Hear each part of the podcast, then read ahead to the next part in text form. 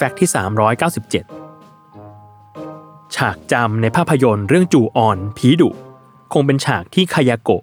ผีผู้หญิงหน้าขาวห่มขาว ค่อยๆคคลาน หรือเดินลงมาจากบันไดด้วยแขนและขา คล้ายแมงมุมที่ดูผิดรูป ซึ่งผู้รับบทบาทหนักก็คือทาคาโกะฟูจิ นักแสดงสาวชาวญี่ปุ่น ที่เล่นเป็นตัวละครคายาโกะซาเอกิ ในภาพยนตร์เรื่องนี้มาแล้วหลากหลายเวอร์ชัน ตั้งแต่ต้นฉบับเดิมเมื่อปีคศ 2002 ไปจนถึงได้ร่วมงานกับฝั่งฮอลลีวูดในบทเดิม ที่ได้รีเมคภาพยนตร์เรื่องดังกล่าว ในชื่อ The Grudge โคตรผีดุ ที่ยังติดตาตรึงใจผู้ชมจนถึงทุกวันนี้ แต่สิ่งหนึ่งที่ทำให้ความน่ากลัวกลายเป็นเรื่องชวนต้องสงสัยไม่น้อยนั่นคือ เธอเคลื่อนไหวให้ดูไร้กระดูกแบบผิดธรรมชาติได้ถึงเบอร์นั้นเลยเหรอ ปรากฏว่านักแสดงสาวเคลื่อนไหวแบบนั้นได้ ทั้งในการแสดงและในชีวิตจริง ซึ่งครั้งหนึ่ง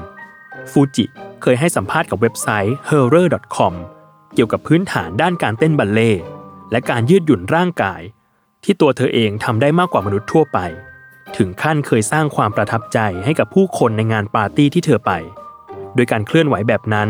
ให้ผู้ร่วมงานเห็น โดยฟูจิกล่าวว่า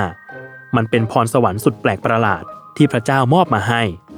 ซึ่งทุกคนที่ได้ชมภาพยนตร์ก็คงเชื่อเหมือนกัน ว่าไม่มีใครเหมาะกับบทนี้เท่าเธออีกแล้ว